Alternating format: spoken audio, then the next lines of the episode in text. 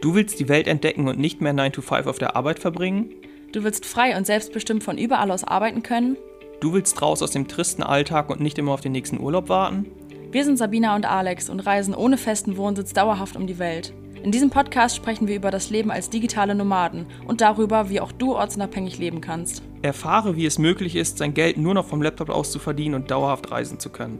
Auf dich warten inspirierende Geschichten, praktische Tipps zur Umsetzung und spannende Interviews. Egal, ob du vom Backpacking in Asien träumst oder vom Vanlife in Australien, nichts ist unmöglich. In unserem Podcast erfährst du alles, was du für ein Leben auf Vollzeitreise brauchst. Hallo und herzlich willkommen zu einer neuen Folge unseres Podcasts Vollzeitreisen Leben als digitale Nomaden. In dieser Folge erwartet dich wieder ein Gast, mit dem ich sprechen durfte. Und zwar ist es Nico oder auch Finanzheld. Du wirst gleich selbst hören, warum er sich so nennt. Ähm, wir haben in dieser Folge über viele Dinge gesprochen, aber unter anderem natürlich das digitale Nomadentum. Und was sehr spannend ist, ist die Aussage von Nico, dass er selbst gar nicht reist. Und wie das zusammenpasst, dass man eben digital Nomade ist, aber nicht reisen ähm, mag, erfährst du in dieser Folge und du wirst auch merken, dass wir in recht vielen Hinsichten, würde ich sagen, eine verschiedene Meinung haben, was eigentlich auch ganz cool ist mal, dass du jetzt hier in diesem Podcast auch mal jemanden hörst, der ja auf, auf viele Dinge eine andere Sichtweise hat und ähm, das stammt oder das resultiert auch daraus, würde ich sagen, dass er gar nicht ähm, ja, aus Deutschland stammt, aber mehr dazu und zu vielen weiteren Themen wie das deutsche Krankensystem, das Rentensystem und auch das Thema Geld erfährst du in diesem Podcast. Deswegen freue dich auf viel Input und ganz viel Spaß beim Hören. Herzlich willkommen, Nico, in unserem Podcast. Ich habe dich gerade schon mal kurz vorgestellt, aber natürlich kann ich das nur sehr grob sagen. Ich denke, du kannst dich selbst deutlich besser vorstellen. Und deswegen erklär doch mal unseren Zuhörern, wer bist du? Ähm, ich bin, mein Name ist Nikolas Lindle. Ich lebe momentan in Thailand. Und was ich mache oder wie ich mein Geld verdiene, ist, wenn man das Thema Geld verdienen für sich gelöst hat. Das bedeutet also, wenn, wenn man ungefähr weiß, okay, wie möchte ich in Zukunft mein Geld verdienen und das funktioniert mein Business oder mein, ähm, diesen Job, was ich mache, dann kommen die meisten Leute auf mich zu, weil dann müssen sie andere Themen beherrschen wie Geldmanagement, investieren, ähm, Geld behalten, Inf Infrastruktur aufbauen in den ganzen Finanzen und das mache ich mit denen. Das ist so meine, meine Spezialität. Also ich bin kein Business Coach, ich bin das alles andere, was momentan gehypt ist, sondern ich bin eher so, okay, du hast das Geld, was machst du damit jetzt? Mhm, okay, jetzt hast du tatsächlich die Frage, wer du bist, hauptsächlich mit dem beantwortet, was du machst. Oder ist das grundsätzlich mhm. einfach eine Sache, die eine große Rolle in deinem Leben spielt, eben der Umgang mit Geld oder Geld allgemein, dass du da jetzt so direkt so sagst, hey, das ist mein Name, ich bin Finanzheld und das ist das, was ich so mache? Ja, also was ich mache, ist je nachdem halt. Also kommt drauf an, was du, was du halt gerne wissen willst. Aber ähm, was ich halt businesstechnisch mache, ist das wie ich sonst aufgewachsen bin oder wo ich komme. Ich komme aus Peru, ich bin in Peru aufgewachsen, habe da elf Jahre gelebt und bin dann mit elf Jahren nach Deutschland gekommen. Mhm. Und somit war Deutschland für mich nicht meine Heimat, sondern war immer so ein Zwischending. Ja. Weißt du? Also es war halt, okay, ich habe das jetzt nicht als, als meine Heimat betrachtet, sondern es war so Mittel zum Zweck. Und dadurch wusste ich auch so ein bisschen, ähm, was die unterschiedliche Kult, also äh, wie man zum Beispiel jetzt Peru oder, oder Deutschland, was so die, die größten Unterschiede sind. Und ähm, das hat mir auf jeden Fall sehr viel geholfen, auch frühzeitig sehr vermögend zu werden, weil ich genau das nicht verfolgt habe, was die meisten verfolgen in mhm, Deutschland. Okay. Nämlich halt diese Themen wie Karriere machen, Angestellteverhältnis. Also ich habe das auch gemacht, aber in Hinterkopf war das eigentlich nur alles so ein bisschen Camouflage, damit die Leute mich in Ruhe lassen. Okay. Du hast gerade gesagt, du bist mit elf nach Peru, äh, nach, nach Deutschland gekommen aus Peru. Hast du es damals tatsächlich schon direkt als Zwischenstation gesehen? Und wenn ja, warum? Also, dass man mit elf jetzt denkt, okay, das ist jetzt nicht da, wo ich immer bleiben will. Das wird ja auch Gründe gehabt haben. Vielleicht kannst du da mal erklären, warum ja. das so war. Also Deutschland hat mir einfach generell nicht so gut gefallen, weil es war alles so anstrengend, weißt du? Irgendwie so war gefühlt für mich als Kind alles verboten. Das heißt, alles, was man, was was Spaß gemacht hat in Peru, war verboten in Deutschland. Oder man dürfte das nicht machen. Und ähm, das war halt alles so leistungsfokussiert. Das heißt, ich habe zum Beispiel in Peru gelernt von meinem Opa, mein größter Mentor, der hat, der hat sehr, sehr wenig Geld gehabt, früher sehr, sehr armen Verhältnissen in den dritten Weltland, in der Wirtschaftskrise und hat sich ein Immobilienimperium aufgebaut mit seiner finanziellen Intelligenz, nur mit Grundschule, gar keine akademische Hilfe, Kredite, Eltern. Und der war so mein Mentor und er hat mir immer gesagt, Nico, du solltest nicht hart für Geld arbeiten als Angestellter oder Karriere machen, sondern fokussiert ist, dass du mit dem Geld, was du hast, also dein Kapital, dass du ein Kapital aufbaust und damit irgendwie dein Kapital hart arbeiten lässt. Das heißt, fokussiere dich darauf, dass du ein Vermögen aufbaust, Vermögenswerte aufbaust und das hart arbeiten lässt. Und dann kam ich nach Deutschland, das ist das komplett das Gegenteil. In Deutschland ist so, die Leute haben Geld, aber darüber wird gar nicht gesprochen oder das ist vollkommen egal eigentlich, das Geld auf der Bank. So das Wichtigste, wo, wo die Leute, die Deutschen richtig hart arbeiten, ist so die Arbeit an sich, also der Job, die Karriere, das Studium. Und dann habe ich gedacht so, hä, wieso sind die alle so komplett anders als das, was ich eigentlich kenne? Und dann habe ich angefangen, so ein bisschen zu hinterfragen, was stimmt jetzt von beiden Theorien? Ist es jetzt wirklich die Theorie besser, wenn man das macht, was man in Deutschland, die deutsche Gesellschaft, deine Lehrer, deine Eltern sagen, was du machen sollst? Oder ist das, was mein Opa, der mir gesagt hat, macht das andersrum, obwohl der eigentlich erfolgreich war für seine Verhältnisse, wo er herkommt? Ja, am Ende hat sich herausgestellt, dass das, was er gesagt hat, war natürlich wertvoller und auch besser, bessere Entscheidungen. Okay. Wir sprechen hier jetzt gerade, damit, äh, damit ich das richtig verstehe und die Zuhörer auch, von einem elfjährigen Nico, der sich da tatsächlich schon so Gedanken über das gemacht hat. Also ist das quasi echt so, dass du das wirklich von klein auf von deinem Opa da mitbekommen hast und dass das auch so das war, was, wo du sagst, es war so der größte Unterschied zwischen der Mentalität oder der, der, der Ansicht aufs Leben, so zwischen Deutschland und Peru? Oder wie würdest du das sagen? Voll, voll. Mein Opa hat mich extrem geprägt. Ich halt ein, ein Vollblutunternehmer. Äh, auch mein, äh, meine ganze Familie in Peru, die sind alle keine Angestellte. Generell bin ich nie mit Angestellten, hatte ich was zu tun, sondern alle meine Familie und die Menschen, die ich kenne, sind eigentlich die Chefs der, vom Geschäft. so, das heißt, ich habe so angestellte Beamten, da habe ich mich eigentlich so ein bisschen fremd, also ein bisschen äh, nicht so wirklich gut verstanden, weil die einfach komplett andere Werte haben. So und ich würde schon sagen, dass ich vom Anfang an sehr kapitalistisch war, weil ich halt das so gelernt habe. Das macht für mich auch nicht schwierig, vermögend auszubauen, weil ich natürlich von Anfang wusste, was ich machen muss. Die meisten Leute checken das erst mit 35, da müssen sie erstmal zehn Jahre lang sich voll, Vollzeit arbeiten, damit sie blicken, dass es keinen Sinn macht, was sie da machen. Mhm, okay. Und ähm, würdest du sagen, also klar, du hast jetzt immer gesagt, ähm, dein Opa hat dich da sehr geprägt, aber würdest du auch sagen, ja. grundsätzlich, ich habe das nämlich auch so wahrgenommen. Weißt du, in Indien zum Beispiel, die ganzen Menschen, mhm. die da leben oder die meisten Menschen, die da leben, die sind alle selbstständig irgendwie, als Schuhputzer, als ähm, Rikscha-Fahrer, als, die haben ein Restaurant, die haben einen Straßenstand, was auch immer, die sind irgendwie alle selbstständig. Und in Deutschland ist es halt so, Selbstständigkeit heißt Risiko. Also würdest du sagen, ähm, ja. quasi, dass es in Peru auch so ist, wie in, glaube ich, glaube ich, vielen ja, anderen Ländern, dass man einfach selbst guckt, okay, wie verdiene ich Geld? Und ich warte nicht darauf, bis mir, bis ich irgendwann mal einen Arbeitgeber finde, der mir dann äh, sagen kann, was ich zu tun habe. Voll, voll. Ich würde sagen, 95 Prozent der Länder ist so, dass die Leute haben gar keine äh, Mittelschicht. Und dann musst du, bist du entweder scheiß arm oder bist du halt wohlhabend. Aber was dazwischen gibt's nicht. Und die, die Mittelschicht macht dich auch ein bisschen faul. Also die Leute in Deutschland sind halt ex, nicht faul. Ich würde nicht sagen, dass sie faul sind. Ich, die Deutschen sind ja voll fleißig. Ich würde sagen, in Deutschland sind die Leute halt finanziell so krass unkreativ, die würden, die kommen gar nicht klar. Das heißt, die Lösung, die einzige Lösung, die sie, die in Deutschland, wo die Leute auf die Idee kommen, wie man, wenn, wenn, wenn es um Geldprobleme geht, ist immer nur einen Job zu suchen. Heißt, die sind so unkreativ, obwohl du mit jedem Scheiß ja Geld verdienen kannst.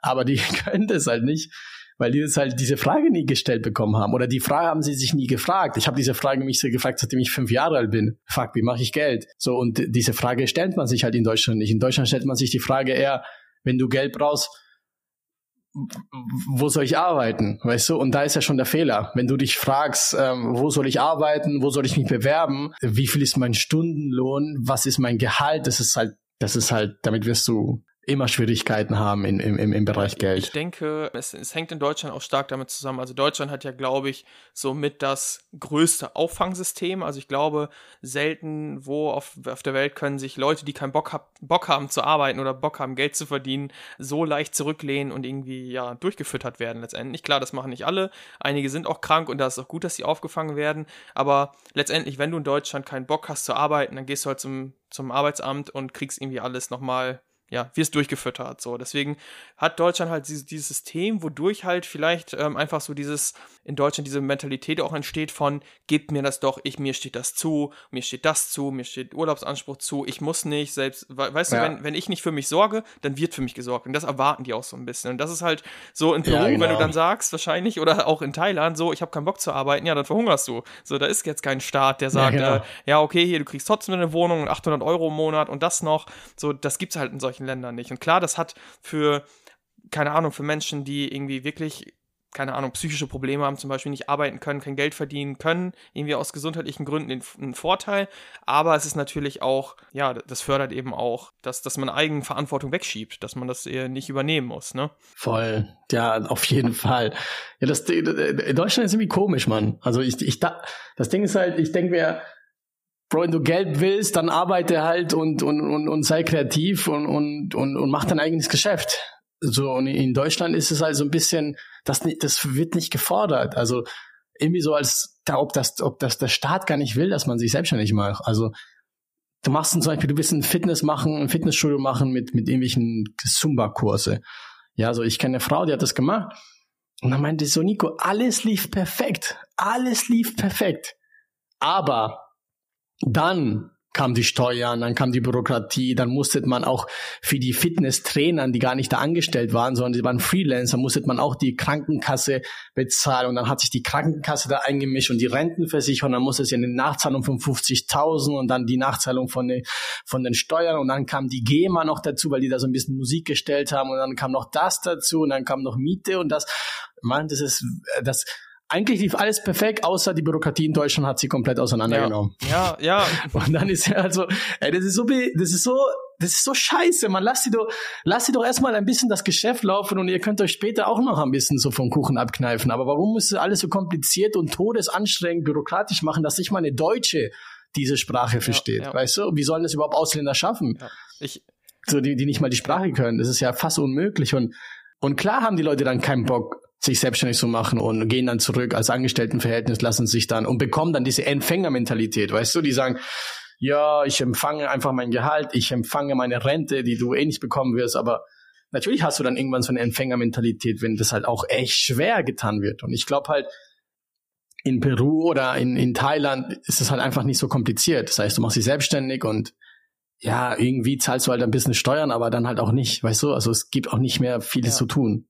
Und die Leute, die Steuern zahlen, die kommen halt auf dich zu, vor Ort, kassieren das Geld ein und fertig. Aber da musst du nicht irgendwelche tausend Texte ausfüllen und tausend Excel-Tabellen und dann irgendwie mit Fax schicken. Äh, was sowieso. Warum? Es ist so blöd gemacht, das System. Es ist, ich denke mir auch, wenn ich jetzt, ich bin jetzt hier seit einem Jahr wieder in Deutschland, für 14 Tage und ich habe das Gefühl, Deutschland hat so, so gefühlt von 1960 bis 2000 ultra krass aufgebaut, so eine kranke Infrastruktur mit, mit Bezügen und mit Autobahnen und alles hatte, haben die richtig perfekt gemacht. Aber gefühlt seit 2005 oder so sind die richtig hängen geblieben, haben die gefühlt gar nichts mehr gemacht, weil alle so noch, ich fühle mich wirklich, als wäre es in 1970 hier. Ja. Ich, ich habe nie Internet. Ich muss für jedes einzelne Gigabyte in mein Handy muss ich Internet kaufen. In der Airbnbs hat man kein Internet.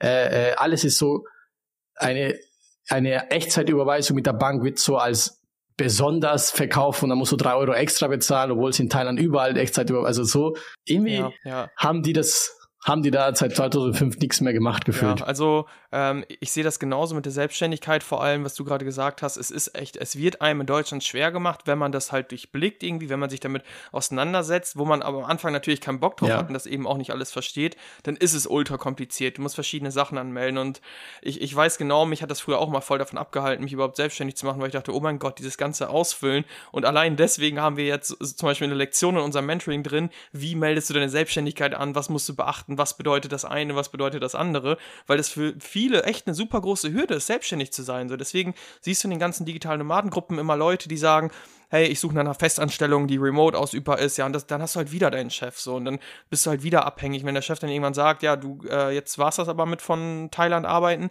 dann sitzen die halt wieder in Deutschland so und das kann halt jederzeit passieren. Aber das passiert halt eben auch nur, dass die Leute da so auf der Suche sind, weil die Schiss davor haben, sich halt selbstständig zu machen, weil die es nicht durchblicken, weil es super kompliziert ja. ist. Deswegen stimme ich dir da absolut zu, dass ähm, es einem wirklich schwer gemacht wird am Anfang, wenn man das eben auch alles alleine machen muss. Ähm, und andererseits so mit der Entwicklung, was du sagst, ähm, dass, dass Deutschland da so ein bisschen stehen geblieben ist. Es ist auch durch die gerade durch diese Bürokratie, das ist so krass. Also ich sehe zum Beispiel irgendwie da aus dem Heimatort, wo ich komme, da versuchen die seit 15 Jahren oder sowas eine Brücke neu zu bauen. Die kriegen das nicht hin, weil da, da irgendwie das noch abgefragt werden muss. Und dann muss das Amt noch zustimmen und das Amt muss auf das dritte warten.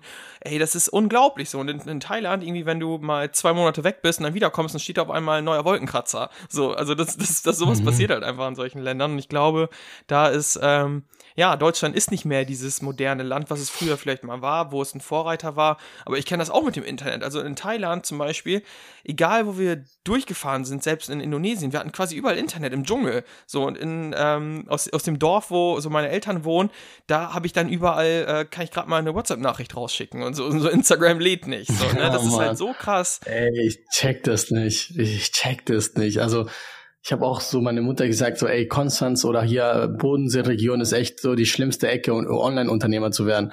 Also generell, wer, wer soll, wer, wer hat hier Ahnung von Online-Unternehmen? Die sind alle, die sind alle hier in Süddeutschland gefühlt im, im Bereich so altes Geld, weißt du, die haben so alte Geschäfts, äh, Geschäftszweige und davon profitieren halt noch die Kinder. Weißt du, so irgendwelche, äh, keine Ahnung, Fensterbau oder ich mache irgendwelche Schirme oder ich mache, ich habe irgendwie eine, eine Agentur aber ähm, generell gibt es hier keine junge Leute, die wirklich Geld verdienen mit etwas. Also die, da musst du dich echt verpissen aus Deutschland. Ich, ich finde, also ich finde generell in Deutschland gibt es nicht so gute Online-Marketer oder äh, die, die Menschen, die, die, die viel von Online-Business haben. Die meisten verpissen sich halt woanders hin, weil ähm, warum in Deutschland bleiben, wenn du von überall arbeiten kannst? Und in Deutschland hast du eh so, ich weiß nicht, gibt wenige, gibt wenige, die, die es sind, sind sehr erfolgreich und sitzen in Deutschland, aber ich glaube, die meisten leben in Amerika, Dubai, verpissen sich woanders hin. Ja, ja. Ich sehe es genauso, dass ich sagen würde, okay, wenn du sagst, ja, warum sollten die in Deutschland bleiben? Ich sehe es ähnlich so. In Deutschland, was du für dein Geld bekommst oder welche Bedingungen das Leben auch einfach geknüpft ist als Selbstständiger, ist halt echt krass so. Also wenn, wenn ich äh, denke, ich kriege in Thailand oder sowas, oder nicht nur Thailand, ich sage auch mal Thailand, weil es auch so unser Lieblingsland ist, aber auch in vielen Ländern kriegst du so viel mehr einfach für dein Geld. Und in Deutschland ja, also ich, ich persönlich wüsste auch nicht. Also für viele ist halt Freunde, Familie und sowas, weshalb die irgendwie nicht wegziehen wollen oder irgendwie altes Umfeld, keine Ahnung. Aber für uns ist auch so, wir sehen gar keinen Grund, irgendwie in Deutschland zu bleiben, wo wir einfach irgendwie neun von zwölf Monaten schlechtes Wetter haben, wo auch so allein ähm, für viele ist ein, ne, ne, ein Hindernis so die Krankenversorgung. Aber wenn ich jetzt so Krankenhäuser teilweise in anderen Ländern vergleiche oder Arztpraxen und dann in Deutschland, wo nicht mal WLAN ist, so da, da liegen die Leute zwei Wochen im Krankenhaus und können nicht mal ins Internet, weil das irgendwo auf dem dem Land ist und die äh, mobile Verbindung ist so schlecht und die haben kein WLAN, das ist doch unfassbar. Also, ne, das, deswegen, und sowas gibt es halt in Thailand zum Beispiel nicht. Also, oder klar, wird es auch immer geben, schlechtere Krankenhäuser, aber der Standard, also ich äh, fühle mich in Thai-Krankenhäusern da wohler. Also wenn ich sehe, wie da die Einrichtung ist, wie äh, modern das ist, ne? Bro, Thailand Krankenhaus ist krass. Ich war ja schon mal da, ich hatte so eine Augen-OP, das ist heftig. Das fühlst, du fühlst dich an wie so Fünf-Sterne-Hotel. Äh, und überall sind so Krankenschwester, die warten, dass die dich bedienen, weißt du? Das ja. Ist, allein schon wegen der Einblick von gerade tausend Krankenschwestern geht's dir wieder gut. ja. ja, genau.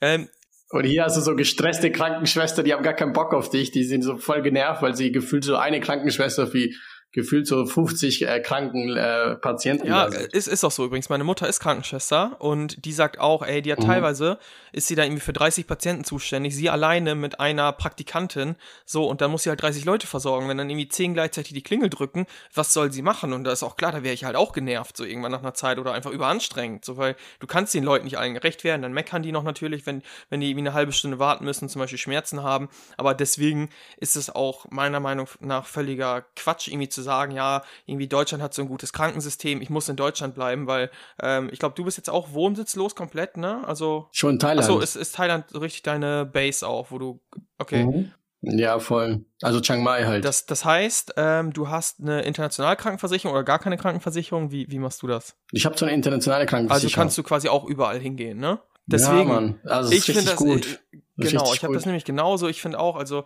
so, das ist halt so die Frage, die mir ähm, unser Umfeld immer gestellt hat. So, ja, wie machst du das? Wo gehst du zum Arzt? Wie ist das mit der Krankenversicherung? Und ich, ich kann auf der ganzen Welt zum Arzt gehen. Also wenn ich jetzt irgendwie, äh, keine Ahnung, meine Zähne machen lassen will, gehe ich in die Türkei. Wenn ich ähm, irgendwas anderes machen will, gehe ich nach Thailand. Und wenn ich das dritte, gehe ich halt nach Deutschland, wenn da irgendwas halt gut ist. So, deswegen ist es überhaupt nicht so. Ich denke, da stimmst du mir zu, dass man jetzt irgendwie in äh, Deutschland mit der Krankenversicherung, die man so hat, irgendwie einen größeren, größere Möglichkeiten hat. Weil in Deutschland wartest du halt teilweise irgendwie drei Monate auf einen Termin, wenn deine Hand weh tut, dass du einen Röntgentermin hast oder so. Ja. Und bei uns ist das jetzt so, bei mir zumindest, kannst du gleich mal erzählen, wie das bei dir ist, wenn ich irgendwo zum Arzt gehe, so gerade in anderen Ländern, kriege ich halt morgen einen Termin oder gehe direkt hin und die sagen, äh, ja, ja das, das, geht, ne? Ist es bei dir genauso, deine Voll. Erfahrung? Auf jeden Fall. Ich zahle sogar weniger, als ich als ein Student in Deutschland zahlt für Krankenkasse. Ja, und, äh, das ist krass. Also ich ich, ich, ich hätte gar keinen Bock in Deutschland. Das Problem ist halt auch, die Krankenhäuser in Deutschland, die sind also eine Aktiengesellschaft, das ist ein Fonds. Und da geht es eigentlich viel darum, dass man halt Gewinne macht, weil die ganzen Investoren halt Dividenden ausgeschüttet haben wollen. Das heißt, es gibt auch viele Fälle, die, die werden dir sagen, hey, da, ist, da brauchst du eine OP, obwohl du vielleicht gar keine OP brauchst. Weil du bist halt mhm. einfach eine Nummer, mit der man einfach Geld verdienen soll. Also das heißt, ab dem Zeitpunkt, wo die ganzen Krankenhäuser in Deutschland ähm, äh, äh, quasi so eine Aktiengesellschaft wurde, so ein Aktienfonds, wo man investieren kann. Private Investoren können da rein investieren, die nicht mal Deutsche sind. Dann wurde das halt so ein kapitalistisches System und dann ist es halt schwierig, weißt du, weil dann kannst du auch die Leute da gar nicht so richtig glauben.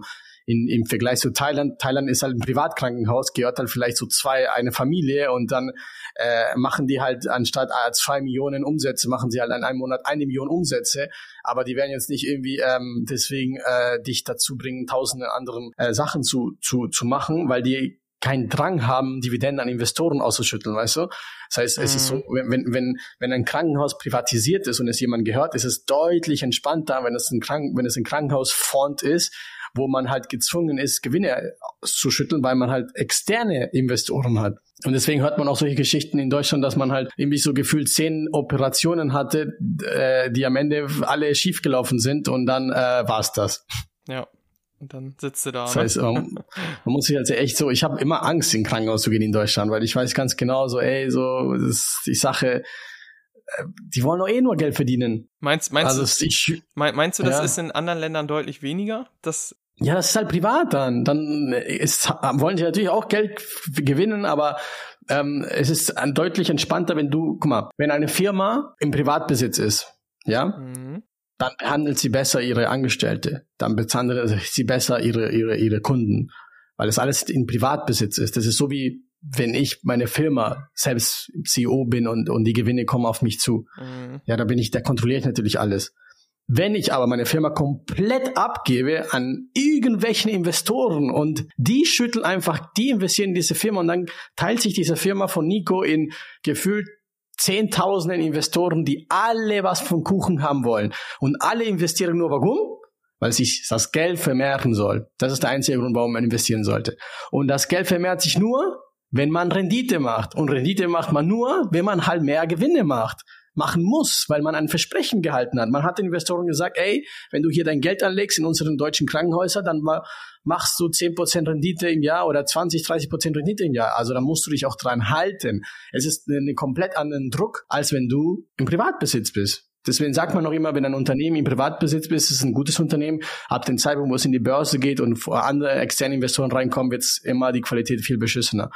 Und das ist der Fehler gewesen in Deutschland. Und deswegen muss man echt aufpassen in deutschen Krankenhäusern, weil die Leute sind blind und die glauben wirklich das, was die, das, ja, muss operiert werden. Und dann denken sie wirklich, man muss operiert werden.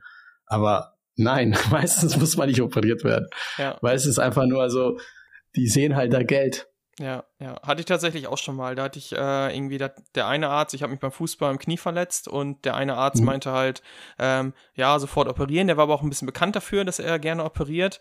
Dann bin ich zum anderen gegangen, der meinte, ey, da ist nur irgendwie äh, ein ganz kleines Stückchen vom Kreuzband gerissen. Das ist völliger Quatsch, das zu operieren. Also ja, ich würde auch Voll. sagen, da muss man ein bisschen schauen, so, was, was die, was die einem andrehen. Vor allem Krankenhäuser ja, vor allem Krankenhäuser. Ja. Lieber man geht irgendwie so ein, so ein Heilpraktiker oder so ein irgendein Arzt, weißt du, der halt im Privatbesitz ist. Weil der Arzt, der im Privatbesitz ist, weil so, so ein privater Arzt oder ein privater Heilpraktiker, der, der verdient ja dann, der verdient ja direkt daran.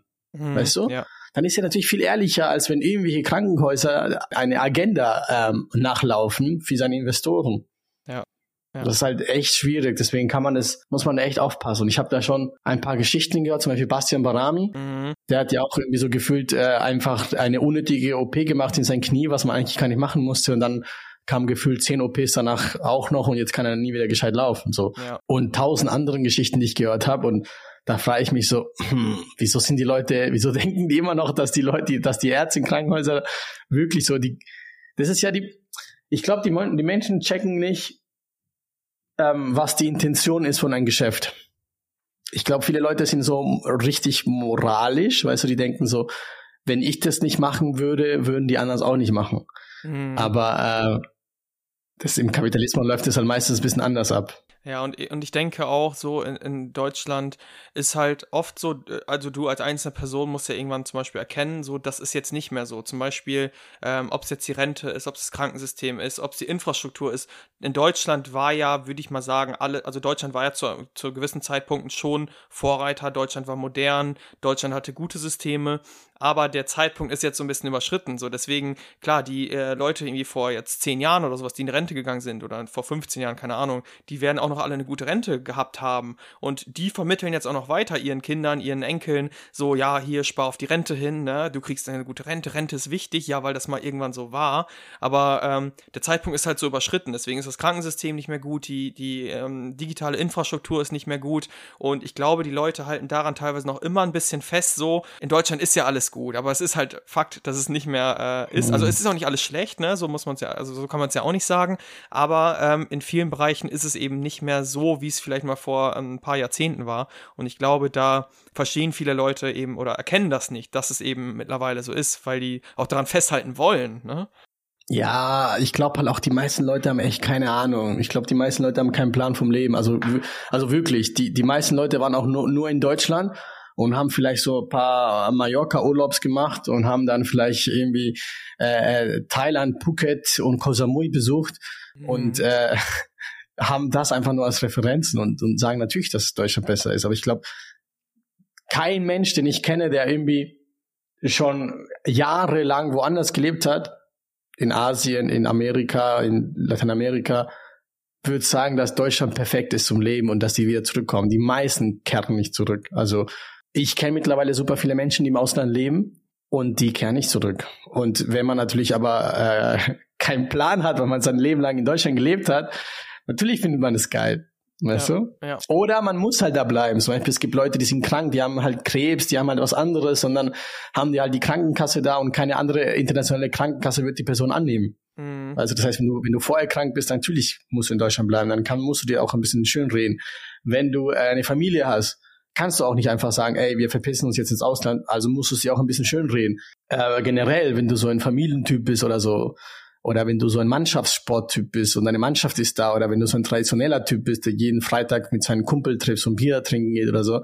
Ich glaube, die meisten Leute drehen, drehen sich, sich das schön, weil sie halt, äh, weil sie nicht rauskommen können. Das ist die erste Kategorie. Die zweite Kategorie sind, die haben einfach gar keine Ahnung, weil die gar nicht woanders waren. Nur in Deutschland und vielleicht so Male-Urlaub bis in Thailand. Aber die Kategorie von, von Deutschen, die in Ausland gelebt haben, wenige kehren zurück. Und wenn sie zurückkehren, dann nur wegen, wegen, wegen den Kindern, weil sie halt ihren Kindern die deutsche Werte beibringen wollen oder so. Ja.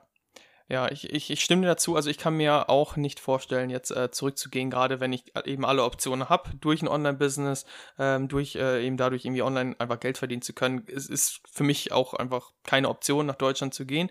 Ich muss einmal kurz ähm, dich ein bisschen korrigieren, weil, äh, weil vielleicht Zuhörer jetzt denken, okay, ich habe eine äh, schwere Krankheit quasi, ich muss in Deutschland bleiben. Ja, ist natürlich äh, in Bezug auf Krankenversicherung klar, dass das dann sinnvoller ist, in Deutschland gemeldet zu bleiben, aber es ist natürlich nicht so, dass sie jetzt irgendwie nicht äh, selbst irgendwie im Grunde ähm, viele Monate im Jahr verreisen können. Ne? Also nur, äh, nur um, um das mal zu sagen, ja, dass stimmt. Leute jetzt hier nicht denken, okay, ich bin schwer krank, ich kann es knicken. So, die haben halt, ähm, für die ist es sinnvoller, die Bindung zu behalten. Und genauso für Familien. Es ist komplizierter auf jeden Fall, mit alles, das alles mit Familien zu regeln, aber es gibt natürlich Lösungen. So, ne? Also deswegen, ich habe jetzt ja. zum Beispiel, wir haben jetzt gerade selbst welche Mentoring, die haben drei Kinder und die wollen jetzt auch wieder nach Thailand gehen für die ist es natürlich Krass. mehr Aufwand. Die müssen halt überlegen, okay, wie unterrichten wir unsere Kinder? Da gibt's dann Online-Schulen oder ähm, eigenes ähm, Unterrichten und sowas oder auch lokale Schulen. Es geht schon. Also nur, äh, aber natürlich haben wir es da einfacher. Das ist Fakt, wenn du eben ja. noch nicht äh, irgendwie Ähm, ja, das, das, sind halt, das sind halt, das, das, das könnten zum Beispiel gute Argumente sein. Ey, Nico, ich habe eine Krankheit und ich würde niemals eine internationale Krankenkasse bekommen. Nico, ich habe eine Familie und die Kinder gehen nicht in die Schule. Oder Nico, ich arbeite halt nicht online, weil mein Business ist offline. Das sind so die drei Hauptargumente. Was willst du da sagen, weißt du? Das ist halt so. Aber ähm, alle anderen Argumente, das heißt, wenn du jung bist, du hast keine Kinder, du bist gesund und du hast kein Offline-Business und du arbeitest online, gibt es gar keinen Sinn, in Deutschland zu bleiben. Also macht wirklich gar keinen Sinn. Dann ist es wirklich halt nur, ähm, weiß ich nicht, Komfortzone halt, die man nicht verlassen will. Weil rational betrachtet so, Daten, Zahlen, Fakten, macht es gar keinen Sinn, in Deutschland zu bleiben. Aber das ist ein anderes Thema, das ist ein anderes Thema. Ja, ich, ich, ich sehe es genauso, natürlich wie du. Äh, deswegen sind wir eben auch nicht mehr in Deutschland. Vielleicht können wir mal darüber mhm. sprechen, warum du nach Thailand gegangen bist. Warum hast du dich für Thailand entschieden und ähm, warum gerade Chiang Mai? Vielleicht kannst du da mal erzählen, was, weil du dir stand ja, ja auch die Welt offen im Grunde, ne? Nehme ich an. Du konntest ja. wählen, bist jetzt dahin gegangen. Mhm. Im Endeffekt bin ich nach Berlin gezogen. Ich wollte meinen Master machen in Wirtschaftsingenieurwesen. Äh, und dann äh, wurde mein, mein Bachelorzeugnis äh, woanders hingeschickt, also die ist irgendwie verloren gegangen per Post. Und dann konnte ich mich nicht bewerben und dann stand ich halt so ohne konnte ich konnte mich nicht bewerben für meine Uni und war halt so ein halbes Jahr lang äh, lost. Und äh, dann hat Basti, also Bastian Bramia dann halt eben ein, ein, ein Haus gab, wo man sich so wo man mit ihm gemeinsam leben konnte und sich da bewerben konnte. Und ich habe mich dann einfach so, ich habe ihn kontaktiert und dann meinte er so, ey, komm vorbei. Und dann bin ich vorbeigekommen, dann war ich halt in Chiang Mai, habe Basti kennengelernt und er hat mir so ein bisschen halt die, er hat mir halt Chiang Mai schön geredet. Also der ist ja so äh, Chiang, Chiang Mai Prophet und wenn man halt so ein bisschen, also wenn man wirklich von, von Basti damals Chiang Mai gezeigt bekommen hätte, würde wahrscheinlich jeder da, wäre wahrscheinlich jeder da geblieben, weil es ist schon richtig geil, wenn man da äh, die ganzen Insider kennt.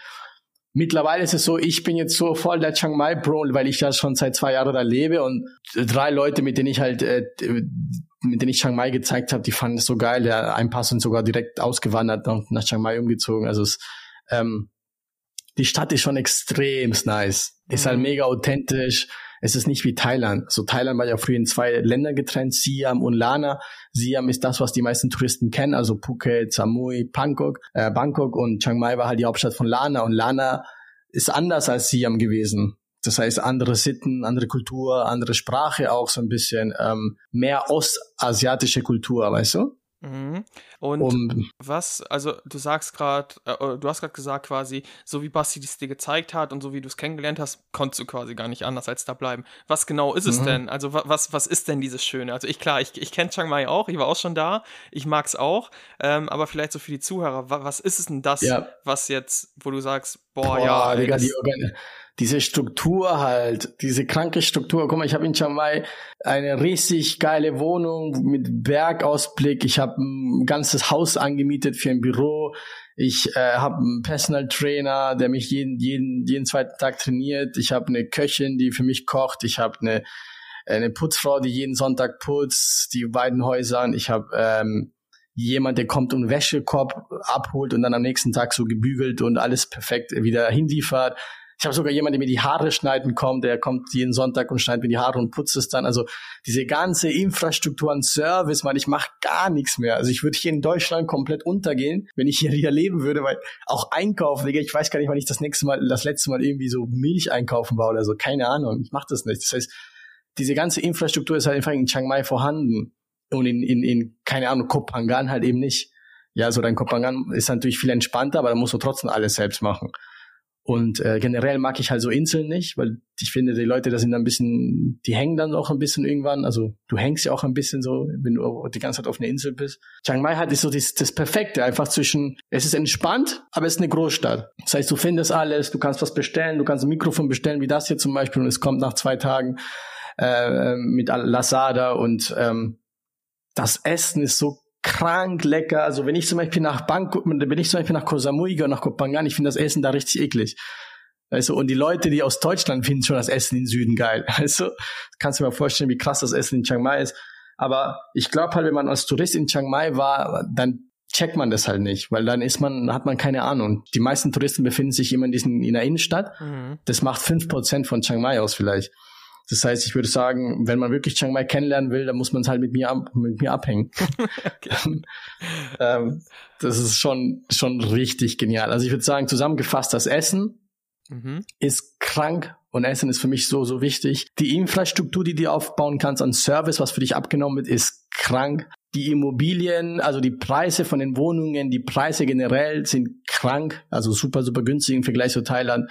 Die Natur ist crazy, das heißt, du fährst 20 Minuten mit dem Roller und bist direkt in den, keine Ahnung, Wasserfall, äh, Tempel, äh, Berg, weiß was ich. Die Menschen sind extrem nett, viel netter als im Süden. Solche Geschichten halt. Okay. Du bist super schnell am Flughafen. Ich fahre mit dem Roller 10 Minuten, bin am Flughafen und dann äh, bin ich in eine Stunde in Bangkok und dann bin ich in ein paar Stunden in Deutschland. Also ähm, man muss nicht irgendwie Fähre fahren oder so ein Kack, weißt du? Ja. ist halt, ja. Ja, also wir waren ja auch schon in Chiang Mai und ähm, also ich, ich, kann das absolut nachvollziehen. Auch jetzt alleine, ähm, wir überlegen auch, ob wir uns da so eine kleine Base aufbauen. Und ich habe jetzt zum Beispiel auch gesehen für einen Visa-Run, so ich bin in, in, einer Stunde 50 in Da Nang in Vietnam, was, was auch ein Ort ist, den wir super gerne mögen. Und es ist halt wirklich mhm. so, wie du sagst, es ist ein Mix aus Entspanntheit und eben auch aus äh, guter Infrastruktur, weil wir sind absolute Kopangan-Fans zum Beispiel, aber mhm. wir haben es schon so, wie, wie du sagst, also da kriegst du halt nicht alles. Also wenn wir mal irgendwie Klamotten kaufen wollen, müssen wir zumindest nach mhm. Koh Samui fahren mit der Fähre, oder ne? Oder wenn wir ins Kino wollen, geht nicht, müssten wir quasi einen Tagesausflug nach Koh Samui machen. Und, ähm, ja, aber Koh Samui ist ja auch Katastrophe, Digga. Das, ja. Ist ja, das ist ja auch wie so ein Dorf. So, als würdest du hier nach Dettingen oder sowas gehen, weißt du, irgendwie so ein Kosum ist ja auch ein Dorf. Das heißt, du bekommst dann vielleicht so auch irgendwelche gefälschte Klamotten aus dem Markt.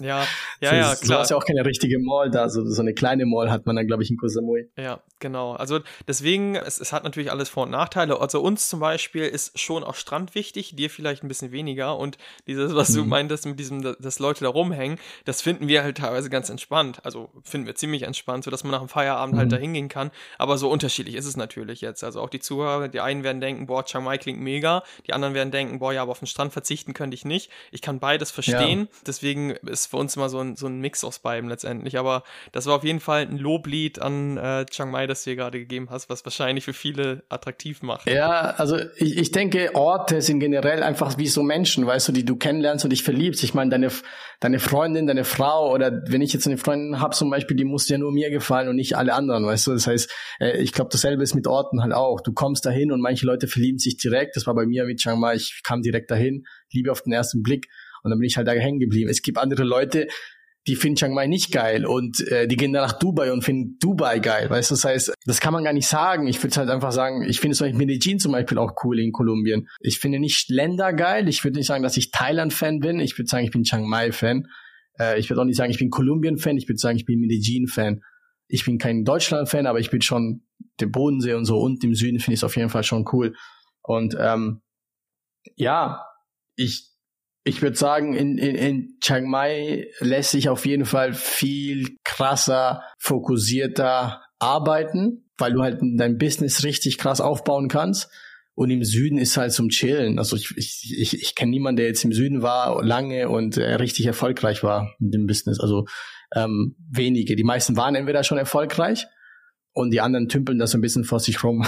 Aber äh, es ist, es ist schwierig. Also ich, du hast halt ein bisschen diesen Vibe und wenn du halt super viele Leute hast, die da so ein bisschen am, am Aussteigen sind und ähm, dann kommt es auch ein bisschen, prallt es ein bisschen an dir ab. So fühle ich das. Und in Chiang Mai, da hast du auch ein bisschen dieses Stadtfeeling, die Leute gehen arbeiten, du rast, reißt dich halt einfach zusammen und dann, ich würde sagen, wenn du ein Business aufbauen willst, ist Chiang Mai deutlich strukturierter. Es gibt gescheite Coworking Spaces, es gibt gescheite Wohnungen, es gibt gescheite, alles, alles funktioniert.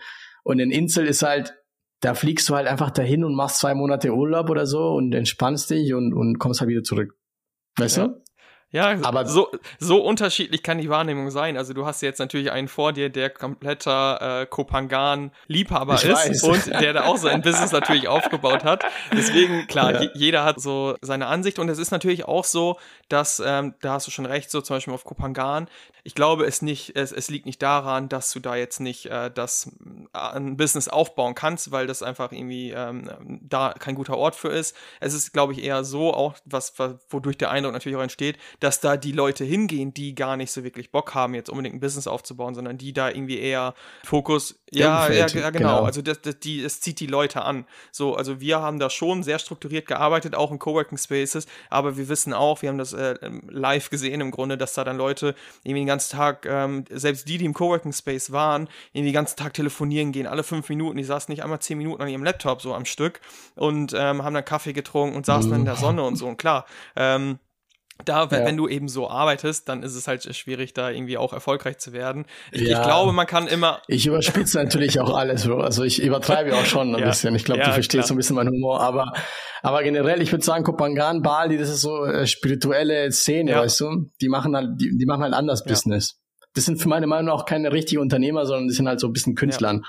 Die, die, die verkaufen dann halt irgendwie spirituelle Sachen und ähm, machen da so nach Gefühl so ein bisschen, ja. weißt du? Ja, da können wir vielleicht mal direkt anschließen. Also, wie würdest du sagen, sieht dein Leben so aus? Also zum Beispiel so eine Woche in Chiang Mai, wie läuft das dann bei dir? Was machst du so? Wann, wie sind deine okay. Routinen? Guck mal, ich stehe auf und in Deutschland schlafen alle. Ja, das heißt, in Deutschland, in Deutschland fangen die Leute an. Also die Leute in Deutschland stehen auf, wenn in Chiang Mai 14 Uhr ist. Das heißt, ich habe bis 14 Uhr eigentlich voll meine Ruhe ich stehe auf, trinke meinen Kaffee und gehe in so einen Café direkt bei mir um die Ecke und dann die haben das krankeste Kaffee und die geben mir so eine so eine Schale mit ganz viel Obst. Also ich esse so ganz viel Obst und, und Kaffee. Und dann montags, mittwochs, also ich versuche alles so strukturieren wie so ein Kloster, dass ich gar nicht auf die Idee komme, was muss ich heute machen? Ähm, muss ich heute ins Fitness? Soll ich heute ins Fitness? Was soll ich heute essen? Also diese Fragen frage ich mich gar nicht. Ich habe das so strukturiert, dass ich einfach nur funktioniere. Das heißt, ich stehe auf, gehe Kaffee, Obst. Dann muss ich ins Gym gehen, weil ich diesen äh, Fitnesstrainer in zwei Monaten vorausbezahlt habe und wenn ich nicht dahin gehe, dann verliere ich halt mein Geld. So, das heißt, ich gehe dahin, montags, mittwochs und freitags immer um neun und dann bin ich fertig und dann kommt mein Essen immer um zwölf. Das heißt, um zwölf Uhr dreißig ungefähr kommt immer mein Essen. Das heißt, ich frage mich nicht, was ich essen soll, wo ich essen soll, ob ich einkaufen gehen soll, sondern es kommt einfach immer das Essen. Ähm, die Termine lasse ich natürlich alle, also ich habe ganz viele Termine und die lasse ich alle mit Calendly, so dass ich einfach da sein muss, mhm. ja. Ansonsten gibt es immer es, ich muss jeden Freitag einen Podcast raushauen. Das muss einfach funktionieren, auch für die Mitarbeiter. Ich muss jeden Montag einen Fragesticker machen auf Instagram. Ich muss jeden bla bla bla meine Kunden anschreiben und so weiter. Das heißt, ich habe da so feste Termine, also feste äh, Tage, wo ich welche Arbeit mache ob ich jetzt Sales mache, ob ich Marketing mache, ob ich Fulfillment mache. Ich versuche nicht alles zu kombinieren. Mhm. Auch meine Mitarbeiter machen das so, dass sie halt tagbedient äh, Themen arbeiten. Ja, das mache ich dann von Montag bis Samstag. Samstag kommt dann äh, die, die ist, äh, der, der Typ und holt das, das, das, die Wäsche ab. Äh, Sonntag bringt das wieder zurück. Dann kommt Sonntag der Friseur und schneidet mir die Haare. Und die Putzfrau kommt dann auch noch. Und zwischendrin gehe ich halt schwimmen im Pool. Und abends gehe ich was essen und gehe halt was trinken, treffe mich mit Freunden irgendwie so entspannt. Also ich würde sagen, ich, ich bin, ich habe in Berlin gelebt, habe vielleicht so 1500 Euro verdient im Monat oder so. Also hatte eigentlich, habe ganz, ganz am Anfang von meiner Selbstständigkeit, eigentlich so bevor ich die, die, die überhaupt die, die, bevor alles angefangen habe, habe ich halt super, super wenig Geld verdient in Berlin und war so todesbeschäftigt, Alter. Ich war so beschäftigt, einfach nur mit dem Überleben. Und Jetzt verdiene ich so gefühlt 50 Mal mehr Geld, aber habe auch viel mehr Zeit. Ich chill ja auch voll oft. Also vier, fünf Stunden am, am Tag bin ich schon am Chillen. Ja. So arbeite ich auch gar nicht so. Und, und ich denke halt, die meisten Menschen haben halt erstens keine Ahnung, wie man richtig arbeitet, also wie man effizient arbeitet. Das heißt, ich glaube, die meisten verlieren sich halt voll viel Zeit in Sachen, die sie eigentlich gar nicht machen müssen. Ich fokussiere mich halt einfach nur auf ähm, Marketing und Vertrieb. Das heißt, ich schaue, dass ich halt natürlich Geld verdiene, dass Geld reinkommt und alles andere gebe ich ab ich glaube, delegieren können die wenigsten und ich glaube, Zeitmanagement können die wenigsten. Und deswegen sind sie auch voll busy und voll beschäftigt aber im Endeffekt verdienen sie trotzdem kein Geld. Ich habe Freunde, Alter, Alex, die verdienen 1500 Euro und die haben trotzdem keine Zeit, mich zu treffen, weil die voll beschäftigt sind anscheinend. So, ich denke mir so, Bro, was sagst du denn? Du hast nur eine Freundin und äh, deine Arbeit, mehr hast du doch gar nicht. Ja. So und die übertreibst so, als ob du voll irgendwie so Investmentbanker ist mit 50 Kindern, mm, mm. weißt du? So denke ich mir so, was die Leute machen auf jeden Fall im Bereich Zeitmanagement setzen sie die falschen Prioritäten an und, und, und, und können nicht mit der Zeit äh, rumjongieren. Also ich glaube, das lernt man in Deutschland halt wenig. Ja, ja absolut. Ähm, Oder wie siehst ja, du das? Also ich lese bei dir daraus, also du hast es schon auch sehr strukturiert, also so, dass du halt wirklich alles getackt hast und maximal wenig nachdenken muss, wenig Entscheidungen treffen muss. Ich kenne das auch irgendwie. Ich glaube, ich glaube, genau. Steve Jobs war das irgendwie, der sich irgendwie später immer die gleichen Klamotten rausgelegt hat, damit er genau weiß, er muss gar nicht erst die Entscheidung treffen, irgendwie welche Klamotten er anzieht, um einfach die Kapazitäten irgendwie für andere Sachen zu haben. Ja, Klamott, Klamotten auch. Ich habe die Klamotten in meinem Büro hängen und die ziehe ich halt einfach an. Aber die ziehe ich halt nicht so. Also ich, ich gehe in ein Büro mit, mit Sportklamotten, aber dann ziehe ich immer diese Klamotten an, weil da mache ich ja eh nur vom ja. Laptop. Das heißt, ich habe da so eine Garderobe ja. im Büro. ist auch, ich glaube, ich glaube, die Kunst ist einfach, Alex, alles, was du dir hinterfragen kannst, alles, was du fragen kannst, soll ich jetzt ins Gym gehen oder nicht? Was soll ich trainieren? Was soll ich essen? Sollen wir einkaufen gehen oder nicht? Soll ich jetzt posten oder nicht? Ich glaube, für alle Fragen, die du dir stellst, brauchst du eine Struktur und dann hast du voll viel mehr Zeit, weil Überleg doch mal, wenn du nicht weißt, was du essen musst, musst du erstmal überlegen, was. Das kostet allein schon eine halbe Stunde. Oh, scheiße, was sollen wir denn essen? Sollen wir Pasta oder Reis? Ja, aber ich denke, Reis haben wir gestern gegessen. Ja, aber Pasta aber habe ich auch irgendwie keinen Bock. Ja, dann Pizza. Und, und das dauert dann so lange, Alter, ich raste da aus. Ich kann das gar nicht mehr. Ich mache seit zwei Jahren, bin ich so strukturiert. Das ist das Problem, was ich in Deutschland habe, dass ich halt hier keine Struktur habe und ich, ich trete komplett durch und fange an, mich zu stressen, weißt du? Weil mir fehlt das voll. Und das ist das Schwierige an digitalen Nomadentum, würde ich sagen und das kann es auch nochmal bestätigen, dass man halt eben diese Struktur beibehält. Ja, oder? absolut. Also ich, ich habe da eigentlich äh, zwei Fragen jetzt an dich. Ich starte, bevor ich deine Frage beantworte, mhm. möchte ich dich gerne fragen, wie kam es denn dazu, dass du zu dem Punkt kamst, wo du gesagt hast, okay, ich muss mich jetzt strukturieren. Also du hast selbst gesagt, das war noch nicht immer so. Du hast mal weniger verdient und trotzdem weniger Zeit gehabt. Gab es da einen Auslöser, mhm. wo du gesagt hast, ey, das geht so nicht weiter, ich muss jetzt mich mehr organisieren? Weil bei uns war es auch so. Ich weiß auch, wir, als es irgendwie anfing, als wir zu viele Calls hatten, dachte ich, so geht's nicht weiter. Wir müssen jetzt Asana nutzen, wir müssen jetzt uns mehr Zeitmanagement einfach, mehr Zeitmanagement betreiben, damit uns das nicht alles über den Kopf wächst, damit wir abends gut schlafen gehen können und nicht denken, das war noch und das war noch und das muss ich morgen machen. Gab es bei dir da auch so einen Auslöser, mhm. wo du sagst, ey, so, jetzt, jetzt baue ich das Thema auf? Ja, also ich habe mir so ein bisschen die Struktur von den Klostern angeschaut in Chiang Mai. Ich war ja am Anfang, vor zwei Jahren war ich so ein bisschen, habe ich mich so, ich hatte ja wenig zu tun, also mein Business war ganz klein und habe dann bin so viel Roller gefahren, so Tempels und so. Und da habe ich mal mit, mit, mit so einem ähm, mit so einem Kloster ähm, Mönch. Typ, so ein Mönch, ja, so ein Mönch hat lang gelabert und der war voll nett und er hat mir gesagt, dass die Kunst ist, was hier in dem Kloster gelehrt wird, dass die Mönche halt immer wieder dasselbe machen, jeden Tag. Man steht auf, um 6 Uhr morgens gibt's Frühstück, dann macht man das, das, das, trainiert man und dann gibt's um 12 Uhr Mittagessen und dann macht man das, das, das. Das heißt, der Kloster nimmt dir die ganzen Fragen ab und du musst einfach nur funktionieren. Und das ist der Grund, warum die Leute halt auch ähm, extrem viel erreichen in diesen, in diesen Klostern und an, an Kräften und an, an, an, an, an Fähigkeiten. Und dann habe ich gesagt, scheiße, Digga, das, er hat recht. Ich frage mich die ganze Zeit, was soll ich essen? Das ist meine größte Frage gewesen immer. Was verdammt normal soll ich heute essen? Ich hole mir eine Köchin. Die soll mir einfach das kochen, was sie denkt, was gut ist für mich. So, dann äh, der Friseur soll einfach jeden zweiten Monat kommen, äh, zweimal im Monat kommen. Dann soll die Putzfrau down kommen, dann soll das kommen, dann soll die Wäsche abgeholt werden, dann soll mein Fitnesstrainer. Weil ich will mich nicht fragen, ob ich ins Gym gehe oder was ich trainieren soll. Das ist so auch Zeitverschwendung. Und ähm, und dann habe ich so ein bisschen von den Klosternleuten abgeguckt. Krass. Coole Geschichte. Also ich, ich habe mit allem ja. gerechnet, aber jetzt nicht, dass du äh, dir das von denen abgeguckt hast. Also sehr interessant. Doch, Bro, die sind mega strukturiert, Alter. Die sind krank strukturiert. Ja. Die machen immer ich, ich dasselbe. Glaub dir, ich glaub dir das. Die machen immer ich dasselbe. Ich glaub dir das absolut. Nur, dass du jetzt. Deswegen sind die auch super entspannt, weißt du? Deswegen sind die, sind die so todesentspannt. Und ich bin auch entspannter geworden, seitdem ich das ja. habe. Ja, cool. Weil ich glaube, das ist so, das ist wirklich die Kunst, eine Struktur aufzubauen, wo du nicht mehr dir die Fragen stellen kannst, was du machen musst. Sondern es muss glasklar sein, was du machen musst. Und wenn du nichts zu tun hast, Digga, machst du halt frei. Das heißt, wenn ich mir an Laptop hocke und, und überlege schon, hm, was muss ich denn heute machen? Aber ich habe das Gefühl, dass ich was machen muss, weil man das Gefühl hat man ja immer als Selbstständiger. Aber ich weiß nicht, was ich machen muss dann weiß ich ganz genau, jetzt ist die Zeit gekommen, an die ich frei habe. also mache ich, mein, mach ich mein Laptop zu und verpiss mich einfach und mache was anderes. Aber ich zwinge mich da nicht irgendwas rauszusuchen, so, mm, ah, ich muss doch irgendwas machen, so, mm, mm, und, und, und verschwende da irgendwie so zwei Stunden, am Ende mache ich trotzdem ja. gar nichts. Ja. Weißt du, ich meine, wenn man was zu tun hat, dann weißt du ja, was du zu tun hast, weißt du, weil ja. wenn du eine Abgabe hast, wenn der Kunde sagt, ey, liefer mir das Video, dann lieferst du halt das Video, ja. weißt du? Aber es gibt eigentlich im Business nicht, hm, was soll ich denn jetzt eigentlich machen? Ja, absolut. Und wenn man das Gefühl hat, man weiß nicht genau, was man machen soll, dann raus, erstmal, keine Ahnung, frei machen und während du frei machst, fällt dir vielleicht dann auch was, was du machen musst. Und dann kannst du am nächsten ja, Tag machen. Genau. Also weißt du, was ja, ich meine? Wenn, wenn die Strukturen stehen natürlich, ne? Also gerade vorher, die muss man natürlich erst aufbauen. Wenn man sich sonst vorher die ganze Zeit fragt, ja, was soll ich machen, mir fällt nichts ein, dann ist man vielleicht natürlich auch äh, schlecht strukturiert, gerade so am Anfang. Also in deinem genau. Fall, genau. äh, aber stimme ich dir natürlich absolut zu, dass das, äh, dass man dann eben auch, ja. wenn deine, wenn der Terminkalender eben leer ist, wenn die Aufgaben abgehakt sind, so, ja. dann mach natürlich frei. Ne? Zum Beispiel in, dein, in deinem Fall, du, du, du, bist, du bist Coach zum Beispiel, du coach andere Leute, die sich selbstständig machen als digitalen Nomaden.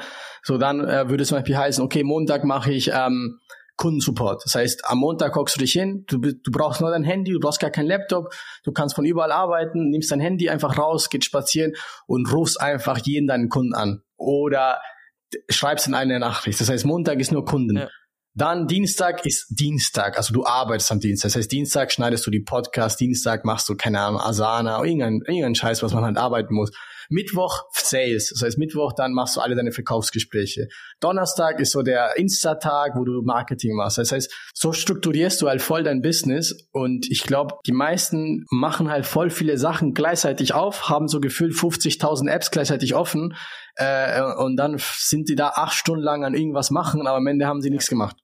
Weil eigentlich das Einzige, was du machen musst, dass wenn du es komplett runterratterst, ist zahlende Kunden generieren. Das heißt, wo sind die zahlenden Kunden? Wie spreche ich sie an und wie werden sie Kunden? Und Botschafter generieren. Das heißt, die Kunden, die bezahlt haben, sollen auch am Ende Vollzeit Alex äh, äh Botschafter werden und halt über dein Coaching äh, schwärmen. Und das machst du halt mit, mit Kundenbindung, dass die halt cool mit ja. dir sind, ja. Das ist das Einzige, was du machen musst eigentlich. Und alles andere drumherum kann, kann abgegeben werden. Musst, musst du nicht machen. Und ich glaube halt, das ist der größte Fehler bei selbstständigen Leuten. Die machen halt so viel Unnötiges. Nur so 90 Prozent ist es eigentlich unnötige Arbeit und natürlich kommt man dann halt schwierig voran. Weil man muss ja auch, also verstehst ja, du, was klar. ich meine? Also kannst klar, du, kannst, ja, klar, äh, absolut. Ich, ähm, äh, ich, ich, ich weiß ja auch, ich strukturiere meinen Tag äh, mittlerweile ja auch. Ich weiß auch, vielen fällt schwer. Also deswegen, ich, ich kann das sehr gut nachvollziehen. Du hast gerade noch gesagt, oder äh, im Vorgespräch, ich, ich weiß jetzt nicht genau, ob wir es hier jetzt schon haben, so du bist jetzt gerade in Deutschland und äh, es fällt dir schwer, weil du, weil du jetzt quasi nicht mehr deine Routinen so hast, wie du sie hast und wir selbst reisen ja auch, ja, deswegen weiß ich auch, bei uns funktioniert es nicht so, dass wir jetzt sagen, so sonntags kommt immer die Putzfrau, Mittwoch kommt immer die Friseurin, unser Essen wird von der Köchin gekocht. Klar, das könnte man sich einrichten, aber pro Ort ist das natürlich äh, schwierig, das einzurichten. Das ist unmöglich. Ja. du, ähm, ja. deswegen ist es das der Grund auch hauptsächlich mit den Routinen eben, dass es, dass es Kraft kostet, dass es ja mehr Zeit kostet auch, dass du sagst, okay, ich reise jetzt nicht von Ort zu Ort, sondern ich habe in, in, der Regel eine Base, von der aus ich mal reise, aber in der Regel bleibe ich eben da. Ja, definitiv. Also ich, ich bevorzuge einfach, ich liebe einfach, wenn ich strukturiert bin und ich hasse es, wenn ich es nicht bin weil ich dann in all meinen Lebensbereich leide darunter, weißt du? Im Businessbereich, im Beziehungenbereich, im gesundheitlichen Bereich und so. Und deswegen scheiße ich dann lieber aufs Reisen und so mein MacBook mitzunehmen und die ganzen Müll zu machen, sondern ich sag dann einfach nur, wenn ich reise, dann halt eine schöne Airbnb, ein schönes Hotel, und dann weiß ich auch, dass ich viel weniger arbeiten werde als normal. Mhm. Weil, keine Ahnung, dann will ich halt reisen. Ja, ja, also ich finde ich finde es echt schwierig. Und das ist jetzt deine Frage an dich, ja. Wie ihr das macht. Ich finde es todesschwer, alter, produktiv zu sein und dann halt irgendwie auch noch zu reisen. Auch ich habe letztens einen Podcast gemacht mit dem Flo von Digital Nomaden Podcast. Und der ist ja auch so mit Van unterwegs. Ich würde die Krise bekommen, wenn ich in Van arbeiten würde. Und dann noch mit meiner Freundin äh, pff, Kopfschuss, aber ja, die kriegen das voll gut hin. Deswegen, ich weiß, wie, wie macht man das? Ich, ja, keine Ahnung. Ähm, bin da echt. Ich, ich glaube, es ist eine äh, Frage der Prioritäten letztendlich. Also du hast gerade ähm, beiläufig mhm. gesagt, so ich, ich scheiß dann aufs Reisen, so mir ist es wichtiger, dass ich produktiv bin.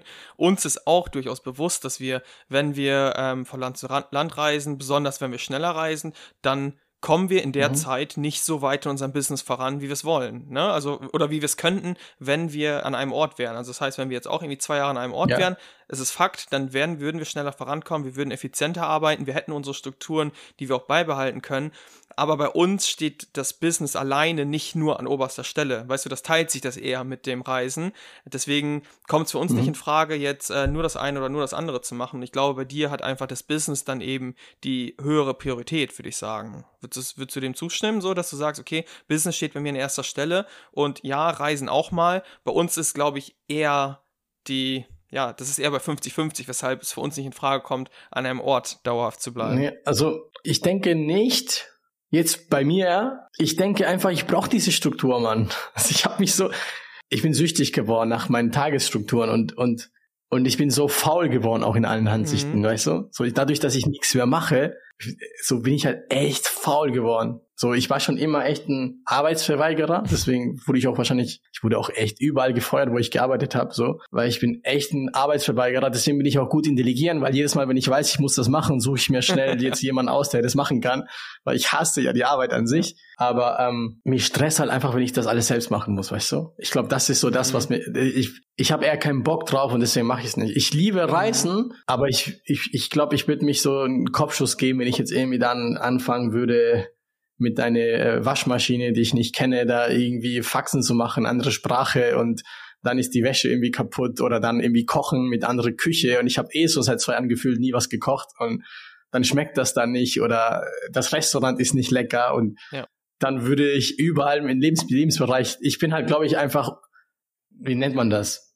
nicht mehr so locker geworden. Also gemütlich ich bin, vielleicht. Am oder? Anfang war, so ich bin ultra gemütlich ja. geworden, genau. So früher einfach so irgendwie so ein Rucksack und dann so in Thailand rumgereist. Ich würde es im Leben nicht mehr machen. Hätte gar keinen Bock so auf Hostels oder ja. Zug. Ja. Weißt ja, du, so alles so generell äh, Sachen machen. Ja, Also ich glaube davor das finde ich so schlimm, dass ich lieber dann halt meine Struktur ja, habe. Okay. Also ist es im Grunde letztendlich kann man so sagen, du fühlst dich einfach besser, wenn du, wenn du das Leben so lebst, wie du lebst. Also, dass du halt deine Strukturen hast, dass Sachen für dich gemacht mhm. werden, dass du weniger machen musst. Deswegen, dass es im Grunde ja gar nicht nur jetzt Business, das an oberster Stelle steht, sondern einfach du merkst für dich, okay, ich fühle mich besser dabei, mir geht's besser, wenn ich das so strukturiere. Was bei uns zum Beispiel einfach anders ist. Wenn wir jetzt so lange an einem Ort sind, ist eher so, dass wir einfach noch so einen Reisedrang haben, wie du vielleicht früher auch, dass wir denken, boah, ich will aber was Neues mhm. noch von der Welt sehen. Ich will was Neues sehen. Bei uns, wir fühlen uns aus einem Mix besser einfach. Also es ist jetzt auch nicht so, dass wir irgendwie jeden Tag einen Ort wechseln wollen, auch nicht jede Woche.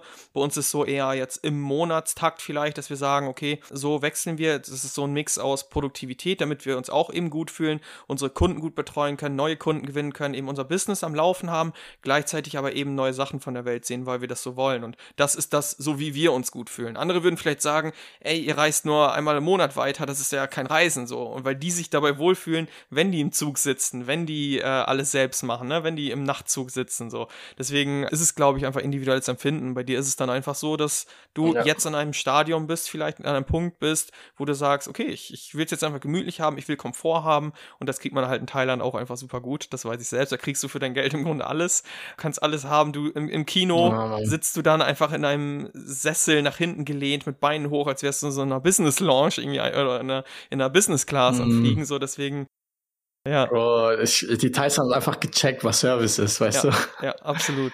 Das ist in Deutschland vollkommen, die können sich das gar nicht vorstellen. Ja, in Deutschland musst du ja alles selber ja, machen. Ja, in, in, Deutschland ist halt alles so ein bisschen, es muss am besten für alle gleich sein. So, ich habe das Gefühl, so wenn die jetzt so zehn solche, wie, wie diese Business-Class-Sessel da im Kino in Deutschland hätten, dann würden alle meckern, ja, aber warum gibt's denn, äh, irgendwie, da können dann nur die Reichen sitzen oder sowas. Also da wird halt immer irgendwie drüber gemeckert, wenn nicht alle alles haben können. Und in Thailand kriegst du halt irgendwie alles für dein Geld. So, du kannst in der schönsten Lounge sitzen, du kannst im Kino, wenn du halt mehr bezahlst, im geilsten Sessel sitzen, du kannst halt auf dem Boot irgendwie den schönsten Platz haben, wenn du halt dafür bezahlst und das kriegst du halt so in Thailand. Deswegen ist das Preis-Leistungs... So, so finde ja, ich Ja, ich, ich finde es halt auch gut. sollen die Leute doch ähm, dafür, also wenn die dafür bezahlen wollen, dann lass sie doch machen, so auch in Deutschland. Wenn das halt irgendwie Luxussessel ja, gibt, ja, dann ja. lass die Leute, die das äh, dafür ausgeben wollen, machen und wer nicht, der nicht. Deswegen, ich sehe es absolut genauso, dass man einfach wenig, also in Thailand viel für sein Geld bekommt, so was in, in anderen Ländern zum Beispiel nicht Voll. so ist.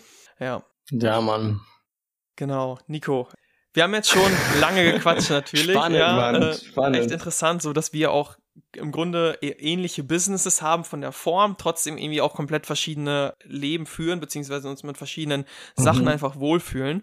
Da hätte ich jetzt nochmal die Frage an dich. Was sind denn deine Pläne für die Zukunft? Oder hast du überhaupt Pläne für die Zukunft? Also ich, ich glaube, jeder Normalo in Deutschland, da, den kannst du fragen, der sagt dir die nächsten fünf bis zehn Jahre voraus. Bei uns bislang bei den Podcast-Gästen war es so, dass Einige haben gesagt, ja, es war Freitag, so, ich habe bis Montag geplant.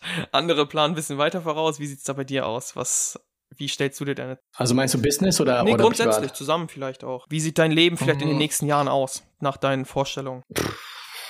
Ich will, ich will, also Business, Business ja will ich finanziell auch auf Spanisch machen. Oh krass, cool. Also in ganz La ja, Lateinamerika, meine Muttersprache ist ja Spanisch, ich bin ja gut connected dort. Ich möchte das alles auf Spanisch machen und da irgendwie auf den spanischen Markt gehen, also Lateinamerika und Spanien. Ähm, das von Business her und ähm, privat. Die, die größte Herausforderung ist eigentlich, wie schaffst du, dass du happy bist? Und da ist halt eben schwierig, weil da musst du halt eben gucken, mit wem hängst du ab. Also wer gibt dir gute Vibes, gute Energie? Äh, weil ich habe auch eine Studie gelesen, 99 Prozent der Probleme, die Menschen haben, sind immer wegen zwischenmenschlichen Beziehungen. Das heißt, deine ganzen Probleme, die ganzen emotionalen Probleme, die Menschen haben, dieser ganze Stress ist meistens immer gekoppelt an zwischenmenschliche Beziehungen. Es ist gar nicht die Arbeit an sich, sondern es ist immer der Chef, es ist auch gar nicht so äh, äh, der Alltag, sondern vielleicht deine Frau. Weißt du, das heißt, immer sind zwischenmenschliche Beziehungen das, was dich am, oder deine Eltern, Familie, das ist extrem viel Burnout-lastig. Und deswegen ähm, ist die Herausforderung für mich immer zu schauen, okay, mit wem hänge ich ab, mit wem hänge ich nicht ab, wer tut mir gut, wer tut mir nicht gut, wie strukturiere ich mein, mein, mein Leben. Und an sich habe ich schon viel auf der Welt gesehen. Ich war ich habe fünf Jahre lang studiert oder vier Jahre lang studiert und ich war davon immer, immer unterwegs. Also so dieses ganze Reisen und so habe ich eigentlich schon hinter mir. Und wenn, dann möchte ich aber halt ähm, gezielt reisen gehen. Weißt du, dass ich zum Beispiel sage, okay, jetzt gehe ich mal zwei Wochen mal nach Hongkong mhm. in ein schönes Hotel und lerne so ein bisschen mal die Kultur da kennen. Aber ähm, eigentlich finde ich jetzt gerade das Leben so wie in Thailand, in Chiang Mai das ist, ich weiß nicht, Bro, ich bin da so happy. Ja. Also ich habe da privat gesehen jetzt gar nicht so viele Pläne, außer halt schauen, dass, dass es mir so gut geht, wie es in den letzten Jahren ging. Ja, das, ey, also Probleme ausweichen. Ganz ehrlich, ich finde das mega geil, dass du das sagst jetzt. Also ich hätte mhm. jetzt ehrlich gesagt bei dir gedacht, so, du sagst fast nur Business, also Business skalieren, skalieren, skalieren weiter. Aber ich finde das eigentlich echt cool, dass du jetzt sagst, so, glücklich sein ist im Grunde dein Kompass. So, du, du machst halt das, wo du guckst, okay, wie bin ich am glücklichsten? Ich bin jetzt in Chiang Mai, ich bin in Thailand am glücklichsten. Ja. So bleibe ich halt da. Und das ist meiner, also das ist ja. auch das zum Beispiel, wie wir es machen. Wenn wir jetzt wir haben jetzt hier das Gespräch, es ist äh, April, wenn wir jetzt im August, ich habe jetzt gerade noch gesagt, so wir mögen rumreisen, wir wollen nicht an einem Ort bleiben, aber wenn ich merke, im August, keine Ahnung, in vier Monaten, so, wir wollen eine Base haben, uns macht es glücklicher, wenn wir an einem Ort sind, wenn ich es im Grunde so ein bisschen äh, fühle wie du, dann würde ich halt auch von einem auf den anderen Tag sagen, okay, dann mache ich das jetzt, weil das ist, was ich will. Mhm. Und viele Menschen halten dann einfach an irgendwelchen Sachen fest oder reflektieren gar nicht, warum sie gerade was machen, einfach nur, weil sie mal irgendwie die Pläne gesetzt haben, aber wenn man immer sagt, okay, ich mache das irgendwie, was sich einfach gut für mich anfühlt. Das heißt jetzt nicht irgendwie jeden Tag irgendwie die Idee ändern, wenn man was schwierig ist, aber so im Groben einfach zu sagen, hey, mich macht Chiang Mai glücklich, ich bleib da und wir, uns macht gerade das Reisen glücklich, wir machen das weiter. Das ist doch mega geil. Also dann hast du ja immer im Grunde, kannst Toll. du für dich reflektieren, bin ich gerade noch auf dem richtigen Weg oder ist das jetzt gar nicht gerade voll der falsche Weg? Ja, also, ja, du hast recht, Alter. Also, wie gesagt, das Leben ist viel zu wichtig, um das ernst zu ja, nehmen. ja. Deswegen, ähm, ja. Für mich ist die größte Herausforderung einfach, Probleme, Negativität auszuweichen und weiterhin äh, dieses ähm, Lebenskonzept zu leben, was mich glücklich macht. Weil auch mein Business mache ich ja auch nur das, weil, weil das mich glücklich macht. Sonst würde ich das ja nicht machen. Also ähm, wenn ich merke, mich stresst das, wenn ich merke, so, wow, Mitarbeiter stressen mich, dann entlasse ich die halt wieder.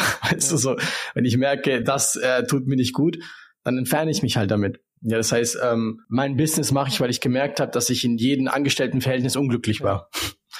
Und äh, dieses Business mache ich, weil ich einfach ähm, geborener Finanzheld bin. Ja. Also meine Geschichte, das, was ich weiß, das, was mich interessiert, diesen Mehrwert, was ich den Leuten gebe, weil die Leute das nicht wissen und diese Vermittlungsgabe, die ich habe zwischen Komplexität. Ich habe Ingenieursbusiness studiert, das heißt, ich kann ultra gut mit Zahlen umgehen und das dann so krass widerspiegelt, dass jeder Idiot das versteht, das ist halt etwas, was wo die Leute davon profitieren und, und mich macht es halt happy, wenn ich die Leute da helfen kann. Aber im, im, im Groben und Ganzen würde ich sagen, ist die größte Heraus Herausforderung für uns, dass wir halt einfach schauen, dass man halt, dass man einfach happy ist. Und ich glaube, das, das sind die meisten, ja. das vergisst man halt immer wieder, weißt du? Ja, ich, das vergisst man immer wieder, weil man so tut, als ob etwas wichtig wäre. Ja. So, dein Business ist eigentlich nicht wichtig, weil wenn finanziell jetzt irgendwie, keine Ahnung, insolvent gehen, dann mache ich halt ein anderes Business. Also ich bin jetzt nicht irgendwie am Leben zerstört, weil mein, mein finanziell jetzt nicht funktioniert. Dann mache ich es halt finanziell auf Spanisch. Ja.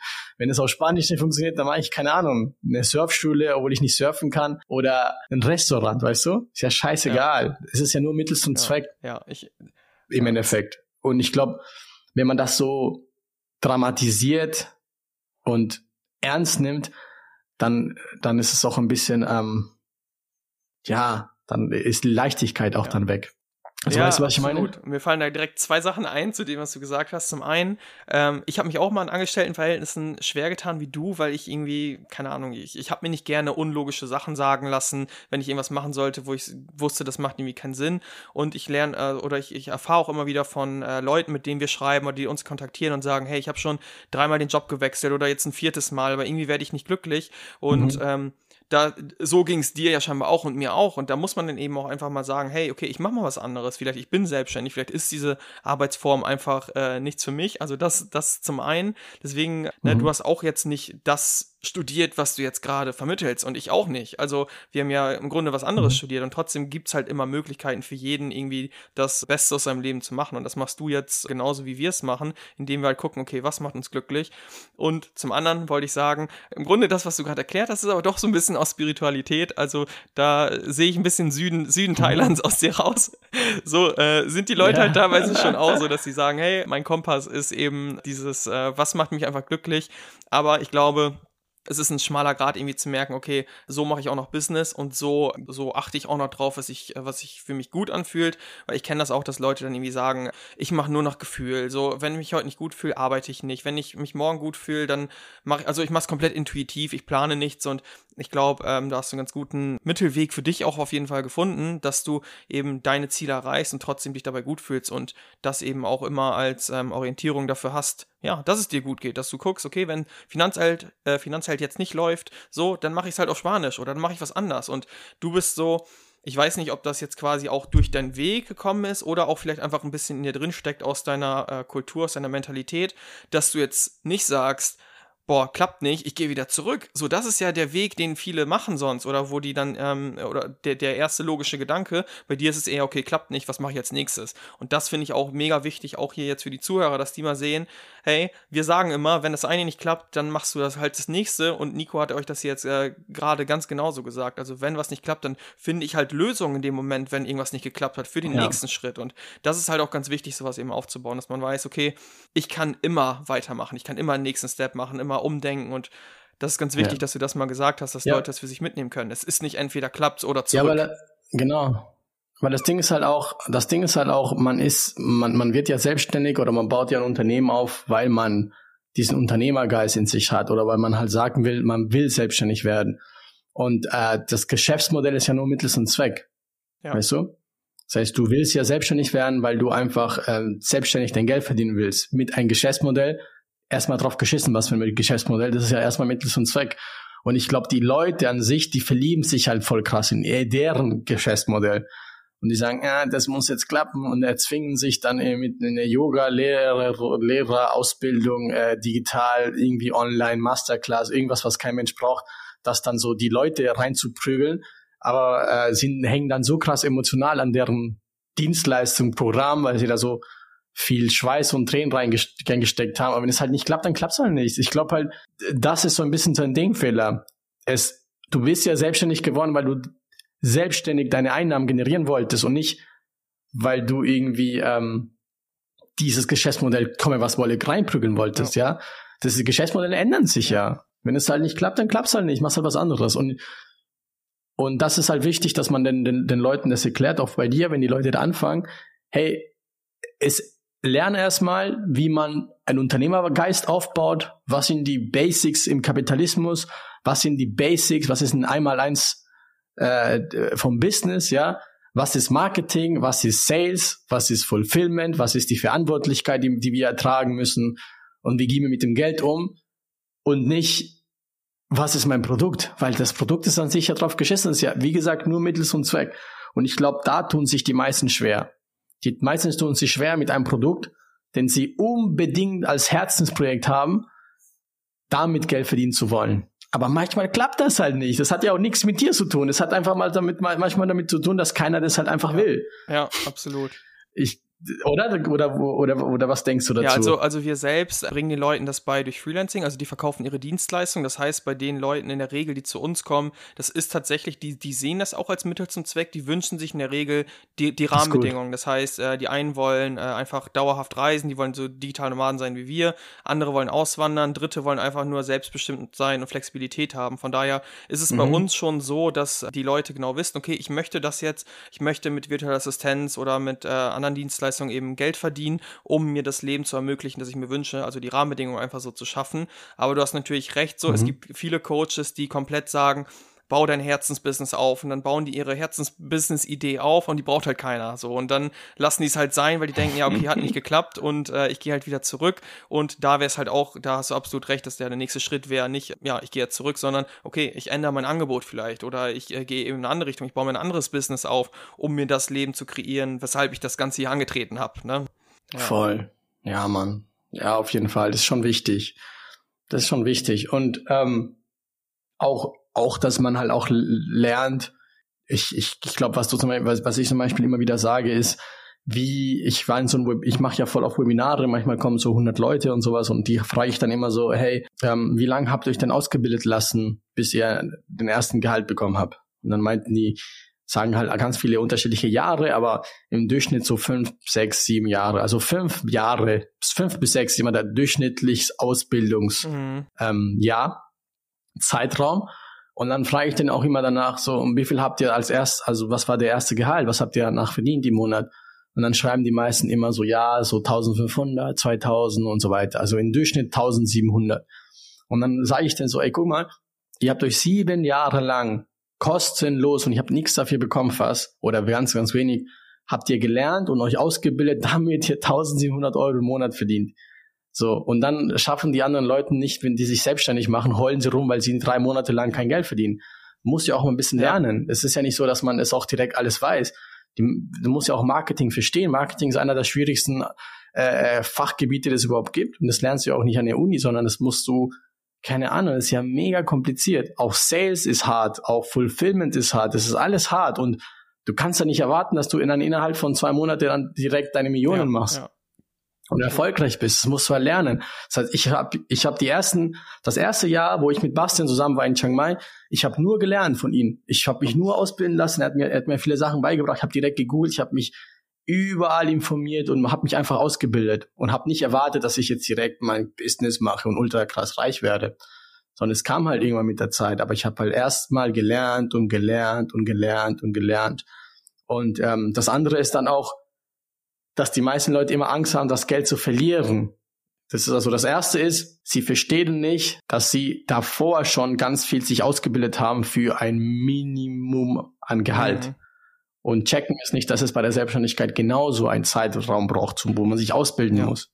Denn auch du und ich, wir müssen uns auch beide ausbilden, weil wir sind immer noch nicht Million, Multimillionäre mit unseren Businessen. Weißt du, das heißt, wir brauchen immer noch mehr Wissen und wir müssen immer noch uns weiterbilden lassen, weil es einfach nicht schwierig ist. Ja. So Online-Business ist einfach nicht ja, einfach. Ja. ja. man muss sich einfach ausbilden.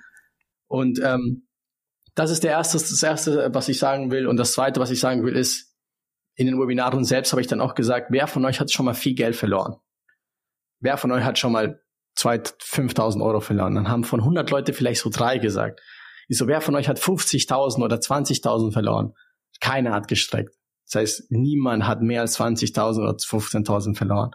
Und dann habe ich den gefragt, wer von euch hat schon mal Zeit verloren, in denen ihr irgendwo in eine Arbeit gegangen seid, die ihr irgendwie gar keinen Bock hatte, hat irgendeinen scheiß Excel-Tabelle ausgefüllt, hat irgendeinen Kack gemacht, wo ihr dachtet, was mache ich eigentlich hier? Mindestens ein Jahr. Wer hat von euch ein Jahr verloren? Und dann haben wirklich so 95 Prozent gestreckt. Ja. Fast alle. Und wer von euch hat fünf Jahre verloren? Dann fast die Hälfte. Wer von euch hat zehn Jahre verloren? Dann immer noch ein Viertel oder so. Und dann sage ich so, ey, guck mal, das ist das Problem. So, ich habe nie Zeit verloren.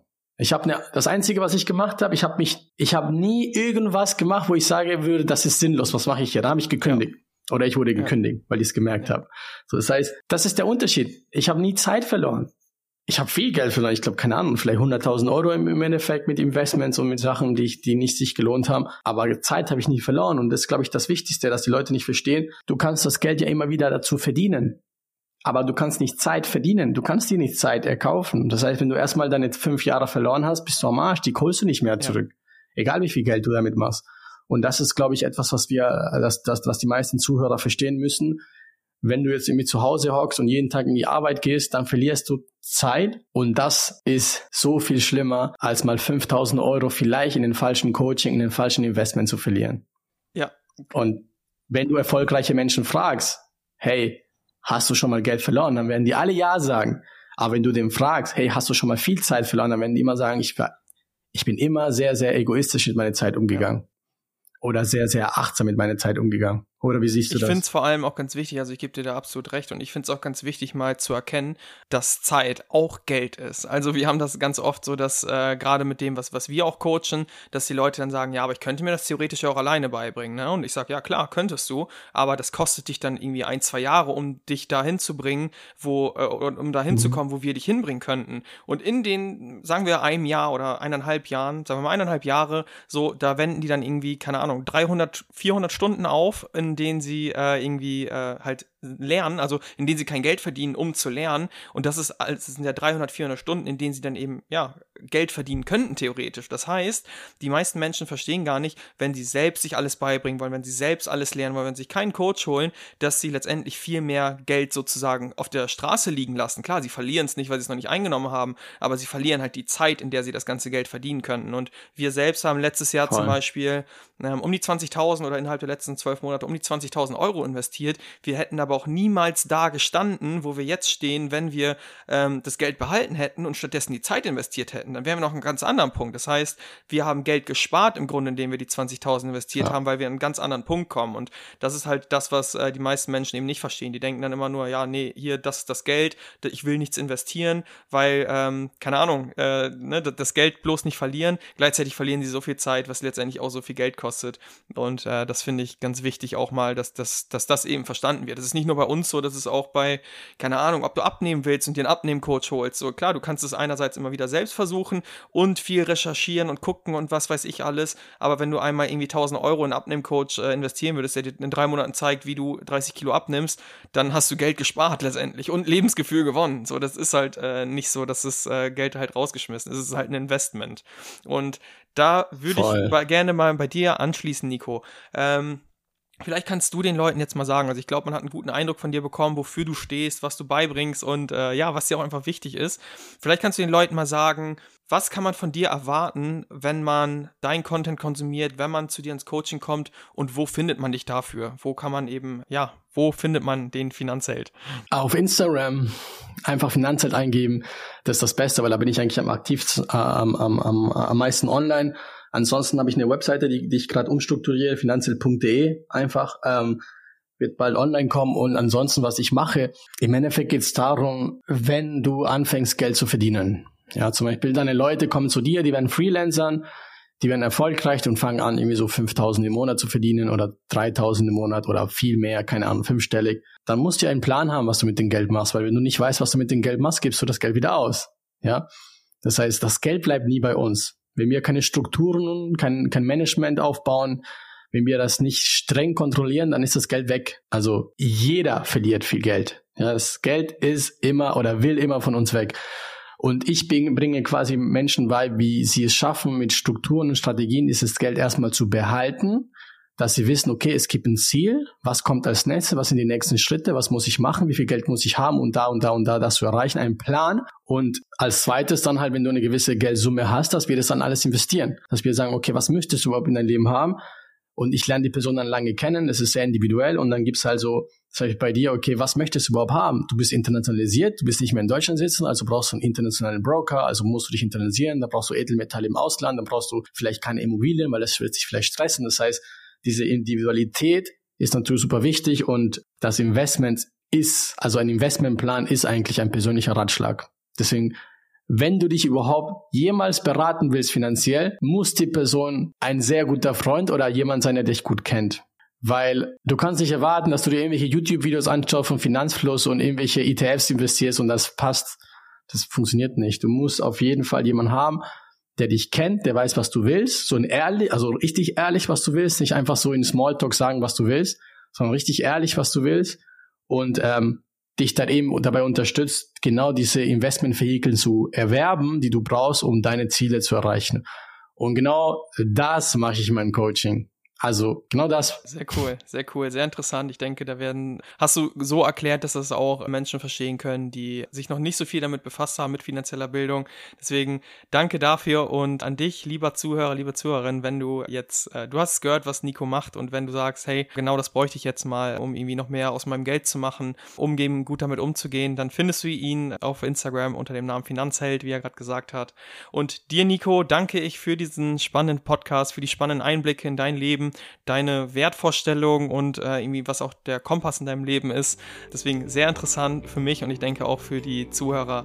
Und ja, schön, dass du da warst. Mach's gut. Mach's gut, Nico. Ciao, ciao. ciao.